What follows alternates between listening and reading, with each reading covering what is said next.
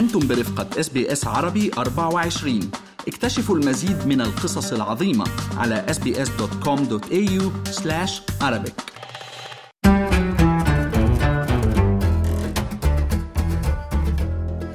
عندما تجتمع ثقافات وجنسيات مختلفة ضمن المجتمع الواحد يضفي هذا الأمر عليه تنوعا وغنى وخصوصية. فكيف إذا حصل هذا الأمر ضمن البيت الواحد؟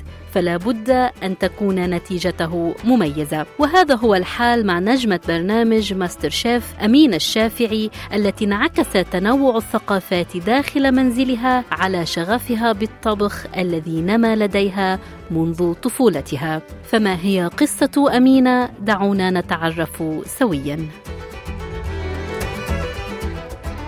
تنتمي أمينة لعائلة ذات خلطة مميزة.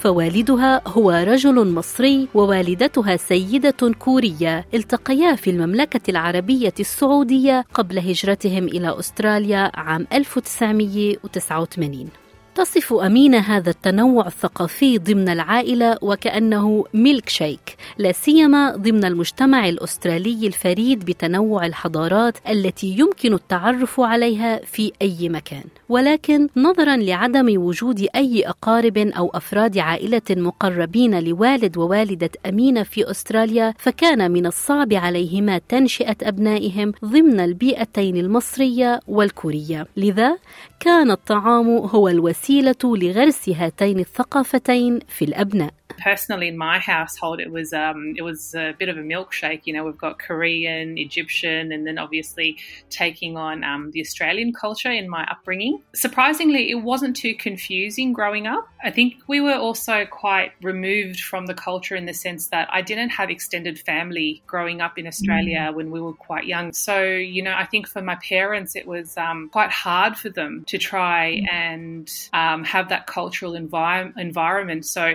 i think for my, for both my parents, the way that they instilled culture for us at home was through food. I think that was really important for us growing up. من هنا كانت مائدة العائلة تتغير باستمرار، فتارة كانت تتزين بالأطباق المصرية والشرق أوسطية، وتارة أخرى بالأطباق الكورية، وبالطبع أحيانا قد تكون إيطالية أو غيرها، انعكاسا للمجتمع الأسترالي المتنوع وبحسب البيئة المحيطة. فتقول أمينة: The dinner table was always changing. Um, you know, mm. we had um, some nights would be Korean, some nights would be you know Egyptian or Middle Middle Eastern food. Some nights it would be Italian, and again that's part of you know the drawing in from the Australian culture and what you know the environment around us. So it, it was always a mix. رافقت أمينة والديها في المطبخ منذ طفولتها، فتعلمت أصول الطبخ الكوري من والدتها، ولكن كان لوالدها تأثير كبير أيضا على تعلمها لطهي طهي الأطباق المصرية التي كان يعدها بينما كانت زوجته التي كانت تعمل ممرضة في دوامها. وترى أمينة أن ما يميز الأطباق المصرية إضافة إلى غناها بالنكهات الشرق أوسطية هو اعتمادها على تقنيات المطبخ الأفريقي أيضا كاستعمال الفخار والبهارات الحادة والبقوليات في كثير من الأطباق. عدا عن تأثرها بالبحر الأبيض المتوسط.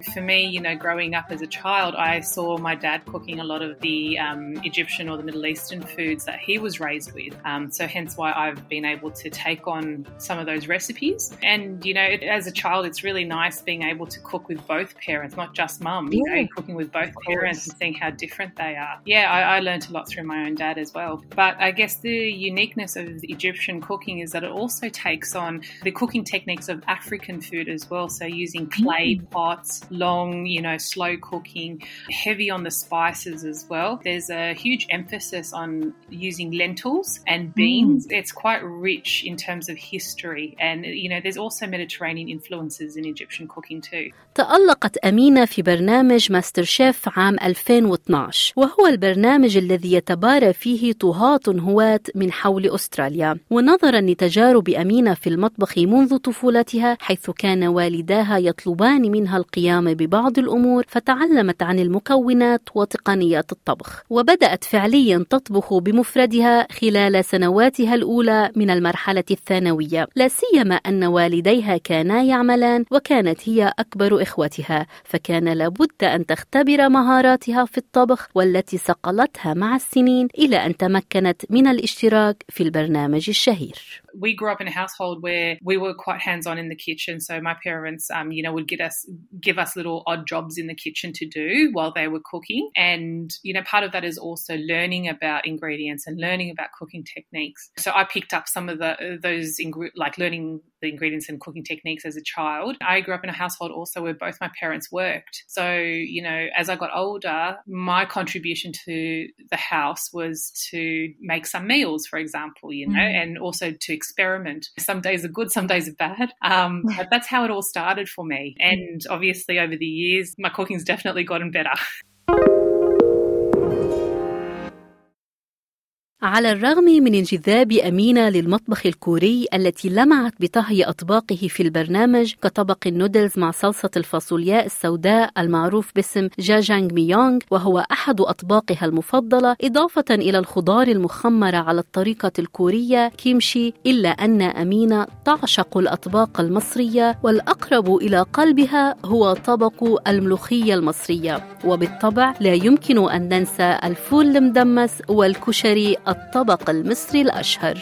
تجمع أمينة اليوم ما بين شغفها بالطبخ إذ تتألق كأحد أشهر وجوه الطهي على وسائل التواصل الاجتماعي ولديها الآلاف الذين يتابعون صفحاتها من جهة كما أنها تعمل ممرضة في نفس الوقت إضافة لكونها أما لطفلين. ولكن أجمل ما في الموضوع أن التنوع الثقافي امتد لعائلتها الصغيرة إذ تزوجت من رجل لبناني ما أضفى المزيد من التنوع والغير الغنى على مائدتها التي باتت تهيمن عليها الأطباق الشرق أوسطية ولكن على الرغم من ذلك فقد بدأت بتقديم الأطباق الكورية لأولادها ليفهموا اختلاف النكهات وهنا تقول أمينة My kids are a very odd mix as well because I married a Lebanese person. Now my kids are a quarter Korean, a quarter Egyptian, and half Lebanese. So obviously the Middle Eastern side is definitely the dominant, the dominating factor in their in their diet. But in saying that, I think I'm doing well because I'm starting to introduce them to kimchi. It's more to understand the flavor of it. But they love Korean food. في الوقت الذي كان فيه العثور على المكونات الكورية مهمة شاقة عند عندما هاجر والدا أمينة إلى أستراليا إلا أن هذا الأمر قد تغير اليوم بشكل كبير الأمر الذي يسعد أمينة كثيرا حيث باتت تتوافر المنتجات والبهارات على رفوف أكبر محلات السوبر ماركت إضافة إلى استيراد المنتجات الطازجة أيضا من الخارج وعن هذا الأمر تقول أمينة I am absolutely thrilled to see the positive change towards um, Korean food and the Korean food culture now you know as you mentioned in mainstream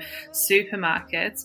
Um, you know, I think in retrospect, um, my parents came here in 1989 and um, in Campsie, and there was only one Asian grocer that sold, you know, very basic Korean ingredients. You look at how the the transformation of access to Korean ingredients has dramatically changed over the years. You know, you go to Campsie now and there's like three Korean grocers. We even walk through Woolies and Coles and you see on the shelves particular herbs, particular um, vegetables, and even Korean fruit. You know, we're getting a lot of Korean fruit being imported into Australia, which is so delicious. أما اليوم وفي موسم الأعياد المجيدة تقول أمينة أنها فرصة لتجربة أشياء جديدة بما في ذلك الوصفات الكورية الكورية. وعلى الرغم من الحب السائد لأطباق اللحوم المشوية الكورية في أستراليا فقد دعت إلى تحويل التركيز إلى المأكولات البحرية. فاقترحت طبقا مستوحى من أحد الأطباق التي كانت تعدها والدتها أثناء طفولتها. إذ كانت تأتي بالأخطبوط وتغليه في الماء الساخن ثم تقط ثم تقطعه إلى شرائح إلى جانب صلصة الجوتشتانغ اللاذعة.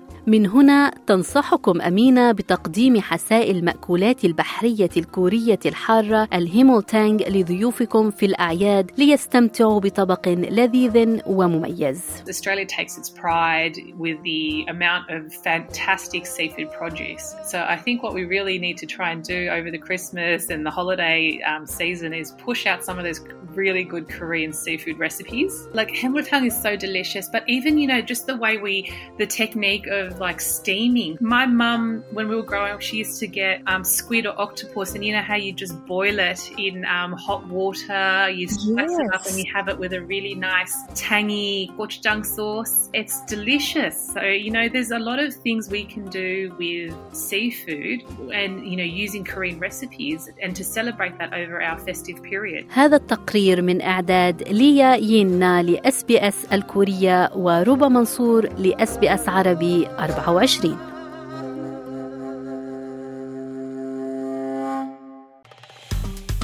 استمعوا إلى آخر إصدارات اس بي اس عربي 24 على جميع منصات البودكاست.